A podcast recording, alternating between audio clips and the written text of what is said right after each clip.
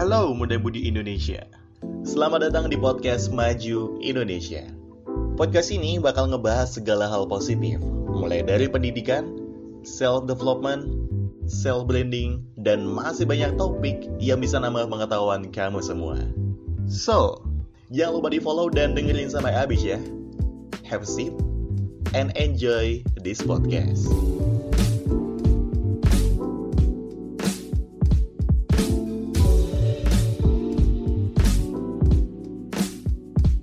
Halo teman-teman muda-mudi Indonesia, selamat datang lagi kembali di podcast Maju Indonesia. Kali ini kita udah kedatangan narasumber keren, uh, narasumber kece banget kali ini. Dan kali ini, pada episode kali ini kita bakal membahas tentang kestabilan kerja atau keseimbangan dalam bekerja nih. Jadi teman-teman yang kali ini kesempat, berkesempatan untuk dengerin podcast kita dan yang lagi kerja nih, wah ini podcast uh, boleh banget didengerin. Nah, gue kali ini ditemenin Astrid. Halo Astrid. Halo Kak Iqbar. Oke Astrid, gimana nih Astrid kabarnya? Udah lama nih kita nggak nge-host bareng. Betul banget nih. Kangen banget nih Kak. Udah lama nggak nge-host bareng. Oke. Nah, selain Astrid nih yang bakal nemenin gue malam ini ngobrol-ngobrol, nah kita juga kedatangan nih sama Kak Amanda Novriza. Halo Kak Amanda. Halo, malam Kak Iqbar, Kak Astrid. Seneng banget nih bisa diundang di podcast hari ini. Oke, fun fact aja nih buat teman-teman sekalian. uh, Kita uh, rekaman episode kali ini nih malam takbiran banget nih. Jadi gue mau minta maaf dulu nih kepada teman-teman kalau misalnya ada noise atau hal-hal yang mengganggu rekaman podcast ini. uh, Dimaklumin aja ya, karena emang di apa ya diri direkamnya pas banget lagi malam takbiran gitu. Nah, jadi eh, Kak Amanda ini guys eh, merupakan sekarang kerja di blibli dot com ya Kak ya? Iya benar, aku sekarang lagi eh, intern di operation di bagian operation di blibli dot com. Wah keren banget nih. Nah eh, Kak, kan jadi pada malam ini malam hari ini itu kan kita membahas tentang keseimbangan kerja yang sehat ya. Nah menurut Kak Amanda sendiri, Uh, dari sudut pandang Kak Amanda, keseimbangan kerja yang sehat itu kayak gimana sih Kak? Oke, nah sekarang kan emang lagi rame banget ya Iqbar dan Astrid buat topik ini, atau biasanya tuh sama generasi milenial disebutnya itu work-life balance. Nah dimana uh, rasanya untuk kita bisa mencapai work-life balance itu kayaknya cita-cita semua orang gitu ya. Apalagi dengan meningkatnya sekarang kebutuhan kita, terus persaingan di dunia kerja juga semakin ketat. Terus juga sekarang lagi rame gak sih kayak istilah-istilah FOMO atau fear of missing out gitu. Jadinya itu tuh yang mendorong semua orang tuh untuk uh, bekerja lebih dan lebih, hingga kadang itu mereka kayak uh, overtime gitu loh dalam bekerja. Nah itu kan sebenarnya kayak kurang baik juga kan buat uh, kondisi mental mereka, buat kesehatan mereka, terus juga buat lingkungan sekitar mereka kayak gitu. Nah sebenarnya apa sih yang dimaksud dengan work-life balance ini?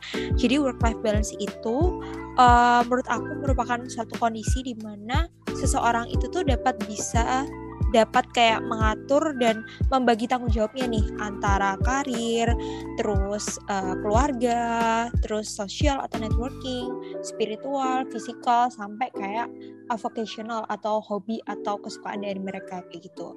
Dimana hal ini tuh menurut aku benar-benar penting banget sih kita punya dalam hidup, karena um, benar-benar menentukan tuh kualitas hidup kita, karena impact-nya tuh benar-benar besar banget gitu di berbagai aspek kehidupan. Nah, tapi nih mirisnya nih Iqbar dan Astrid, ternyata menurut Future Workplace, ternyata delapan puluh tiga persen dari generasi milenial dan Gen Z sekarang itu tuh ternyata belum bisa dapetin work-life balance ini gitu. Jadi, mereka masih belum bisa nih bagi waktunya dengan baik gitu. Itu benar-benar hasil riset dari seluruh dunia. Padahal kan sebenarnya buat uh, manusia sendiri ya, terutama generasi milenial, work-life balance itu benar-benar penting banget, karena itu tadi kayak berkaitan dengan um, kualitas hidup mereka kayak gitu. Itu sih yang masih mirisnya untuk kondisi sekarang. Oke, jadi gitu ya Kak ya. Nah kira-kira dari Astrid nih, karena Astrid juga uh, belum belum kerja ya Astrid ya? Belum. Nah Astrid ada nggak nih uh, yang mau ditanyain ke Kak Amanda tentang keseimbangan kerja kira-kira, supaya kan juga biar ada bayangan aja gitu. Oh iya, aku tuh punya pertanyaan nih. Kak Amanda ini punya nggak sih? Kalau aku kan masih S M A nih. Nah, kadang tuh anak-anak pelajar kayak aku gini tuh suka punya tujuan nih. Aku semester satu harus gini, semester dua gini, semester empat gini, dan semester lima nanti seterusnya supaya gimana-gimana jalannya bisa seimbang. Nah, kalau dalam dunia kerja tuh Kak Amanda tuh orangnya tuh termasuk ke yang selalu menentukan tujuan dalam berkarir atau enggak? Oke, okay, thank you banget Astrid. Ini keren banget ya Astrid, masih S M A udah join di podcast yang bahasannya lumayan nih buat kedepannya. Nah kalau dari aku sendiri, uh, ini kalau boleh sedikit cerita ya. Jadi dulu tuh waktu aku uh, sepantaran sama Astrid gitu, waktu masih sekolah dari S D sampai S M A, aku tuh termasuk orang yang kayak agak belum punya work-life balance gitu, karena dulu tuh aku kayak terlalu akademisi banget gitu. Jadi benar-benar spend time itu dari uh, mungkin sekolah itu dari pagi sampai sore, terus malamnya tuh lanjut les gitu, bisa sampai jam sepuluh malam kayak gitu, dan itu hampir tiap hari gitu. Dan ternyata uh, aku sadar waktu masuk kuliah itu tuh benar-benar kayak uh, kurang bagus banget gitu lah. Itu kurang bagus banget, terus juga uh, bikin cepat lelah, dan apa ya, ternyata tuh kayak banyak aspek kehidupan yang lain yang sebenarnya itu juga penting gitu buat kita milikin, kayak tadi networking, terus juga sosial, terus apa faktor dari keluarga juga. Itu benar-benar sebenarnya itu hal yang penting juga gitu buat kita tuh tetap, tetap punya gitu dalam kehidupan kita. Nah karena itu um, kita tuh penting banget sih buat kita tuh punya tujuan dalam hidup atau tujuan dalam karir, dimana kita tuh harus benar-benar apa ya, kayak setting target terus. Nah tapi kan sebenarnya agak susah juga ya buat nentuin si tujuan hidup kita ini, karena kan uh, tiap orang kadang bisa ganti-ganti, karena kan pencarian passion atau tujuan hidup tuh menurut aku tuh benar-benar pencarian yang seumur hidup gitu. Jadi benar-benar bisa berubah kapan aja, tapi Um, tetap aja kita tuh harus selalu apa ya, misal apapun yang kita lakukan itu tuh di awal tuh harus kita planning tujuan hidup kita itu apa, terus nanti kita dari tujuan hidup kita itu kita breakdown nih uh, ke tujuan-tujuan kecilnya. Nah terus dari tujuan-tujuan kecil tadi kita breakdown lagi dari uh, jadi action apa ya yang perlu kita lakuin gitu buat mencapai si tujuan itu. Dan itu tuh benar-benar penting banget, karena kalau kita berjalan tanpa arah nih, tanpa tujuan, terus tanpa uh, yang terorganis ter- terorganisir dengan baik, itu tuh nanti bakal jadinya malah uh, si work-life balance itu tuh malah susah gitu buat dicapai, karena kita lebih ke ngikutin flow aja gitu sih. Jadi benar-benar penting banget sih punya ya namanya tujuan hidup itu gitu. Jadi enggak uh, apa namanya seratus persen kita tuh kayak uh, ikhlasin kayak yaudahlah gimana nanti aja yaudah, tapi kita harus ubah mindset kita dari saat ini untuk boleh kita ikutin alur hidup, tapi kita harus punya tujuan ya kayak. Bener, bener banget, tetap harus ada sih itu, supaya kita enggak juga enggak cuman ke bawah arus aja gitu, tapi kita harus benar-benar yang extraordinary gitu dalam hidup ini gitu. Kalau Kak Iqbar ada nggak sih Kak tuju, uh, tujuan berkarir gini kayak Kak Amanda gini? Oke, kalau kalau dari aku ya, kalau dari kalau dari aku uh, untuk saat ini aku dari S M A uh, emang udah sempet uh, bercita-cita, itu nggak cita-cita sih, kayak kepengen aja jadi uh, presenter atau host ataupun penyiar radio gitu ya. Jadi uh, masuk ke podcast ini juga salah satu dari salah satu step dari cita-cita aku tersebut sih. Nah, tapi karena aku juga kuliah saat ini, dan kuliahnya itu di uh, jurusan yang sangat bertolak belakang dengan cita-cita aku tersebut, jadi aku kayak sekarang itu uh, ada dua pilihan hidup loh. Jadi nanti aku harus memutuskan mau kemana aku nih, kira-kira mau uh, nyelesain kuliah, tapi nanti selanjutnya Uh, bakal lanjut lagi uh, jadi penyiar atau presenter, ataupun aku uh, jadi presenter itu ya cuman kayak hobi aja gitu sih. Kalau dari aku sih gitu sih kalau untuk tujuan hidupku sekarang gitu. Hmm, hmm, hmm, gitu banget. Nah, uh, karena aku kan tadi masih bingung nih Kak, uh, nentuin tujuan, terus uh, saat ini juga karena aku lagi kuliah dan juga ada beberapa kepanitiaan, aku tuh kayak masih bingung gitu. Uh, kira-kira apa sih faktor-faktor yang bisa mendorong kita untuk uh, membuat keseimbangan kerja yang sehat, karena kan saat ini kan aku juga kuliah dan juga kerja di kepanitiaan, jadi uh, aku mau uh, tahu dong uh, kira-kira apa sih faktor yang bisa mendorong kita itu bisa buat bisa nyiptain keseimbangan kerja yang sehat gitu menurut Kak Amanda, dan juga faktor penghambatnya kira-kira apa sepengalaman Kak Amanda. Oke, okay, thank you Iqbar dan Astrid. Ini kalau menurut aku ya, tadi aku juga um, sebelum kita masuk ke faktor-faktornya, aku agak uh, tertarik dikit nih sama tadi Iqbar kan bilang kalau si Iqbar ini kayak masih bingung gitu antara uh, mau ngelanjutin tujuan hidup itu pakai si jurusan kuliah kita atau uh, passion kita gitu ya, yang mungkin udah ada dari dulu tapi ternyata nggak sesuai gitu sama tujuan hidup kita. Nah ini tuh poin yang uh, menarik banget sih menurut aku, karena uh, aku juga karena aku masih kebetulan juga masih kuliah gitu di semester akhir dan juga sambil uh, magang, jadinya juga mulai nih nyari yang namanya kayak tujuan hidup ini.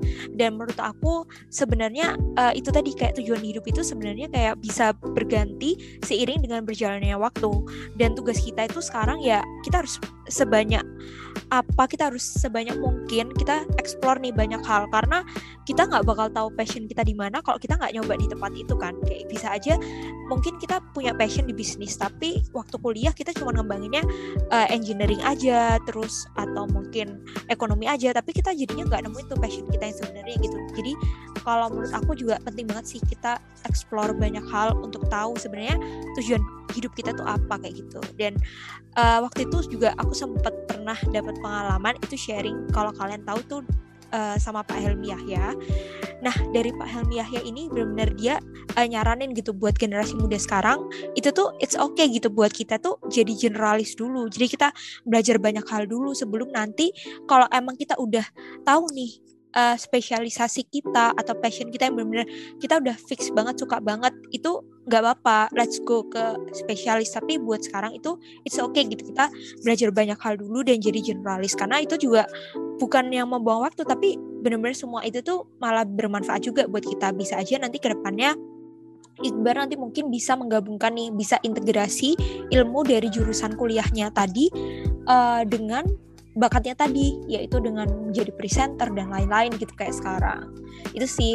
Nah selanjutnya nih buat yang tadi gimana ya cara biar kita uh, bisa punya work life balance atau faktor-faktor apa aja yang mempengaruhi. Nah sebenarnya jujur banyak banget ya faktornya, dari mulai uh, tipe pekerjaan kita atau mungkin tipe akademik kita atau tipe kuliah kita gitu ya yang lagi kita gelutin, and then dari keluarga juga. Nah tapi kalau aku pengen rangkum atau aku bisa rangkum, um, menurut aku sebenarnya ini aku baca dari salah satu jurnal yaitu dari Harvard Business Review. Dia ini ada beberapa, sekitar ada sembilan step buat kita itu bisa punya work life balance. Tapi mungkin aku di sini mau sharing ada tujuh poin aja yang menurut aku nih benar-benar penting banget buat kita tuh semua tuh bisa punya gitu atau kita bisa terapin gitu. Nah yang pertama nih kita uh, harus di awal tuh kita tracking dan reflecting dulu nih dalam hidup kita. Kita cari tahu dulu nih apa apa aja sih aktivitas terus ataupun feelings yang itu tuh peran yang punya peran gitu dalam meningkatkan self awareness kita, terus juga bisa uh, nyambung gitu ya sama goals-goals kita. Jadi pertama tuh kita refleksi diri dulu gitu. Apa aja sih aktivitas di dalam kehidupan kita yang sebenarnya tuh relate gitu ataupun sebenarnya itu menjadi goal kita. Nah yang kedua, kita ini harus planning and organizing, karena tadi kita udah tahu nih tujuan hidup kita tuh apa. Nah selanjutnya kita bisa nih taking action buat desain um, apa aja sih aktivitas-aktivitas apa aja yang sebenarnya tuh um, mendukung gitu pencapaian goal kita. Terus juga jadinya penggunaan waktu kita tuh bisa lebih baik gitu. Nah itu nanti teman-teman bisa juga nih bisa pakai uh, misalnya kita bisa manfaatin Google Calendar, dan di Google Google Calendar itu kita nggak cuman uh, masukin uh, yang kerja-kerja aja, tapi masukin aja all activities yang ada dalam hidup kita gitu. Karena itu tadi yang penting itu bukan cuman kerjaan, karir atau akademik, tapi semua hal dalam hidup kita tuh punya peranannya masing-masing kayak gitu. Jadi biar nanti kita bisa kelihatan nih uh, sebenarnya prioritas kita itu berapa persen gitu di masing-masing aspeknya. Nanti kita bisa evaluasi. And then poin yang ketiga yang menurut aku penting yaitu kita harus juga bisa appreciating others dan caring. Jadi penting banget nih gak cuma kita kerja aja, tapi kita bisa having fun with friends, with people. Terus kita juga caring and respect others. Itu benar-benar yang nanti bakal bikin um, emosi kita tuh bisa stabil. Terus kita juga bisa bikin kita lebih bahagia. And then yang keempat, menurut aku kita harus uh, fokus dan konsentrasi sih. Dalam setiap hal yang kita lakukan, kita harus benar-benar fokus. Terus juga kalau bisa kita uh, kurangi penggunaan gadget kalau emang itu nggak dipakai untuk hal yang produktif. Atau mungkin boleh sih sekali-sekali untuk tadi ya, untuk menyenangkan diri sendiri tuh it's okay. Dan yang kelima, itu ada kalanya kita uh, kan sekarang lagi musim juga nih ya, namanya kayak working remotely atau W F H, working from home gitu, dan itu sebenarnya ada baiknya juga karena di situ kita dikasih um, kesempatan nih untuk bisa mengatur waktu kita itu tuh sesuai dengan yang kita butuhkan gitu, jadi sifatnya tuh lebih fleksibel dan mungkin bisa lebih efisien juga. And then yang keenam, kita juga bisa nerapin delegating and developing. Nah, jadi di sini ada kalanya uh, mungkin to-do list kita atau Um, pekerjaan kita di kantor ataupun di kuliah, di organisasi itu udah terlalu banyak gitu ya. Nah itu kita boleh banget nih buat kita ini bisa um, reduce low priority dalam aktivitas kita, and then kita reallocating task itu atau tugas itu tuh ke misalnya ke sub-core kita atau mungkin ke staff-staff di organisasi kita. Jadinya nanti di sini tuh yang dapat manfaat tuh dari dua belah pihak gitu. Jadi dari kita juga bisa nggak overload gitu ya kerjaannya. Terus juga kita bisa mengembangkan si uh, orang yang ada di organisasi kita gitu. Jadi sama-sama ada benefitnya. Dan yang terakhir itu ada exploring and venturing. Jadi di sini kita jadinya karena tadi ya kita udah bisa mengurangi hal-hal yang mungkin Uh, jadi low priority kita, dan di sini kita bisa manfaatin waktu itu buat explore nih bidang-bidang lain supaya kayak itu tadi kita bisa jadi generalis yang bisa di berbagai hal. Itu sih uh, tips dari aku. Ini agak lumayan panjang ya, tapi semoga bermanfaat banget sih karena uh, dari sumbernya ini udah apa ya kayak udah benar-benar terpercaya banget sih. Jadi kita lebih tahu aja nih. Jadi kalau ya kata, kata orangnya gitu ya, kalau membaca buku itu jendela dunia. Jadi kalau semakin kita banyak baca buku tuh sebenarnya bakal banyak ini nih, bakal banyak insight atau uh, pengetahuan yang kita dapatkan, termasuk tentang keseimbangan kerja tadi ya Kak ya. Benar-benar banget. Dari Astrid lagi nih. Astrid, ada pertanyaan nggak kira-kira? Uh, dari aku yang dengar ternyata Uh, step by stepnya, terus langkah-langkahnya itu cukup jelas, dan aku takjub banget sama Kak Amanda. Ini pasti Kak Amanda rajin baca buku ya? uh, sebenarnya jujur aku agak memaksakan diri untuk itu gitu, karena dulu sebenarnya nggak terlalu, dulu waktu uh, sekolah kayak kamu gitu, dulu aku lebih suka baca buku yang akademik, tapi and then waktu kuliah ini benar-benar kayak ternyata uh, buku tentang self-improvement, self-development itu ternyata benar-benar penting banget gitu. Apalagi yang bahasa Inggris gitu ya, kayak jurnalnya udah uh, terpercaya, and then kita juga bisa ngasah skill bahasa Inggris kita gitu sih. Terus dari aku yang denger kan cukup, uh, aku lihat dari keseharian kakak cukup padat, uh, ada kuliah, ada kerja, dan, dan berkarir. Uh, kalau gini tuh Kak Amanda ini bisa nggak sih Kak bagi waktu dari fokus berkarir dan quality time sama keluarga, itu bisa nggak Kak? Oke, okay, thank you. Uh, menurut aku bisa banget sih, karena uh, kan kita punya ya, kita punya tujuh hari dalam seminggu, dan di tiap harinya itu ada dua puluh empat jam. Jadi menurut aku itu benar-benar adalah waktu yang udah cukup banget. Mungkin pernah sih dulu di awal-awal uh, kayak agak uh, ini ya, kayak Sabtu Minggu tuh kadang masih dipakai gitu buat buat kerja ataupun Uh, ke lab gitu, karena aku jurusannya teknik kimia. Nah tapi menurut aku uh, makin lama makin lama dengan kita bisa prioritasin tadi, dengan kita bisa terapin step-step tadi, itu ternyata bisa banget kok semua itu bisa terpenuhi gitu. Jadi biasanya sih kalau buat uh, bagi waktu buat keluarga itu biasanya aku lebih di hari Sabtu Minggu gitu. Tapi mungkin kalau emang ada kerjaan atau mungkin kadang kalau kita di kepanitiaan atau di organisasi, kita sering kan kayak ngadain webinar Sabtu Minggu atau sekedar uh, jalanin aktivitas lain sama teman-teman, temen hangout gitu. Tapi yang penting kita tetap harus bisa sisihkan waktu buat keluarga itu sih gitu. Karena uh, gimana pun nanti waktu terakhir kita berpulang itu cuman keluarga gitu. Jadi itu benar-benar harus ada sih dalam tujuh hari itu. Benar banget. Apalagi kan hmm, bagi uh, orang-orang yang tinggal masih serumah sama keluarga itu kan patut disyukuri banget ya Kak ya. Iya benar-benar. Kak Iqbar ada yang tanya lagi? Uh, nah Kak, uh, aku mau tanya terakhir aja sih. Uh, menurut kan uh, aku mikirnya gini nih, lingkungan kerja itu kan pasti berpengaruh ya uh, untuk kehidupan apa ya kesehatan kerja ini kan, keseimbangan kerja ini. Nah, uh, menurut Kakak lingkungan apa sih yang harus kita bangun di uh, tempat kerja kita ataupun kepanitiaan atau organisasi ataupun ya kayak yang uh, banyak orang lah untuk bekerja sama dengan bareng gitu. Nah, kira-kira lingkungan lingkungan kerja seperti apa sih yang harus kita bangun supaya kita juga bisa apa ya mengatur keseimbangan kerja kita gitu. Oke, lingkungan kerja ya. Uh, ini mungkin karena ini agak susah sih pertanyaannya, karena dengan adanya kemarin ya, dengan adanya COVID itu kan sebenarnya kita dapat banyak kemudahan ya.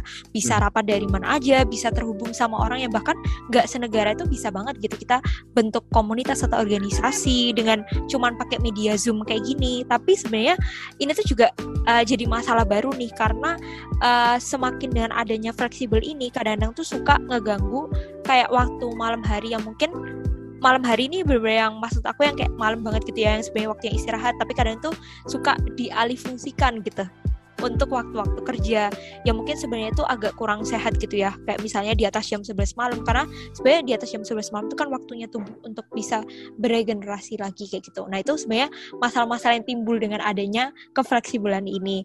Nah jadi menurut aku kita juga tetap nih harus membangun lingkungan kerja kita atau lingkungan organisasi kita itu yang benar-benar menerapkan work-life balance ini. Mungkin di awal uh, pastinya terlebih dahulu kita bangun dulu engagement-nya, kita bangun dulu um, kedekatan internal dari timnya supaya nanti kita bisa uh, dari awal tuh udah bisa nih saling respect karena kita udah kenal sama each other gitu kan.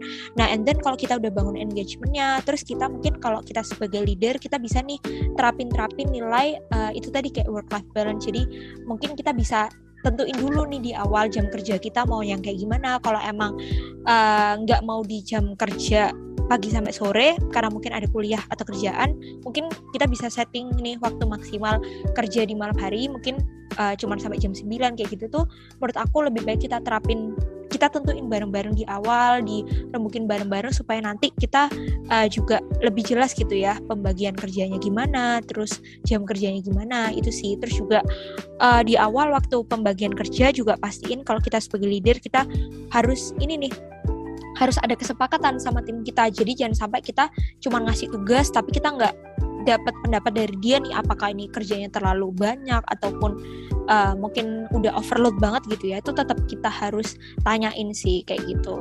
Jadi kita udah ada tektokan di awal gitu. Terus and then selanjutnya uh, menurut aku kita juga harus nih saling ngerti, saling backup satu sama lain, karena pastinya ada ada suatu saat di mana Uh, salah satu orang itu butuh bantuan kita gitu atau ataupun sebaliknya, dan itu kita juga harus bisa uh, respect gitu ke each other. Kalau mereka emang ada isu ataupun ada yang perlu dibantu, itu kita juga harus respect karena nantinya pasti itu bakal apa ya kayak uh, bakal berpengaruh banget gitu sih sama kondisi timnya. And then kita juga harus nih bangun uh, yang namanya kayak um, ini sih self learning. Jadi kita harus punya goals yang sama, terus kemampuan atau rasa ingin belajar itu yang sama gitu. Jadinya nanti lingkungan kita juga bisa jadi lebih produktif. Terus juga uh, yang terakhir nih, ini yang penting banget karena hmm. orang-orang sekarang itu karena pingin tadi ya, pingin kayak uh, terlihat lebih, pingin kayak kerjanya tuh lebih dan lebih gitu. Mereka tuh jadi lebih susah buat say no gitu. Jadi kalau emang kalian udah overload ya nggak apa-apa, belajar aja buat say no gitu supaya nanti nggak kalian sendiri yang kesusahan dan ada nggak bisa work-life balance kayak gitu sih. Mungkin dari aku. Oke okay, oke, okay. Iya. Aku uh, setuju banget tuh sama yang akhir kayak uh, kita tuh nggak apa-apa loh uh, berbuat apa ya berkata tidak, karena nggak uh, sifat nggak enakan itu sangat merugikan banget loh bagi kita gitu. Yeah, aku bener. Juga kayak, kayak sel- sampai saat ini aku juga mencoba mengurangi kayak Uh, harus menyet, apa apa ya harus menyetujui te- or, perkataan orang lain tuh kayak kita bisa loh nolak nolak persetujuan mereka gitu. Benar. Yang penting komunikasinya uh, dijaga aja gitu dengan baik. Karena pasti nggak apa-apa juga gitu dari merekanya. Yang penting bisa saling ngasih feedback ya Kak ya. Nah benar. uh. Oke, terima kasih banyak Kak Amanda. Terima kasih. Uh... Uh... uh, semua penjelasan, semua pembahasan kita yang benar-benar bermanfaat banget bagi semua teman-teman yang lagi dengerin. Makasih banget Kak Amanda, semoga ilmunya bermanfaat dan jadi ladang pahala buat Kak Amanda. Thank you juga Astrid dan Iqbar udah ngasih kesempatan. Semoga sharing-sharing hari ini bisa bermanfaat juga ya buat teman-teman semua. Amin, amin, amin, amin, amin, amin. Kita udah di penghujung acara nih. Makan bakwan, makan terasi. Cukup sekian dan terima kasih semua. Terima kasih banyak Kak Amanda. Thank you. Terima kasih banyak nih Kak Amanda. Oke, buat teman-teman muda-mudi di Indonesia, mungkin udah sampai di terakhir ya episode kali ini. Jangan lupa untuk Uh, pantau terus uh, podcast Maju Indonesia di uh, Spotify dan uh, sampai jumpa di episode selanjutnya. Dadah.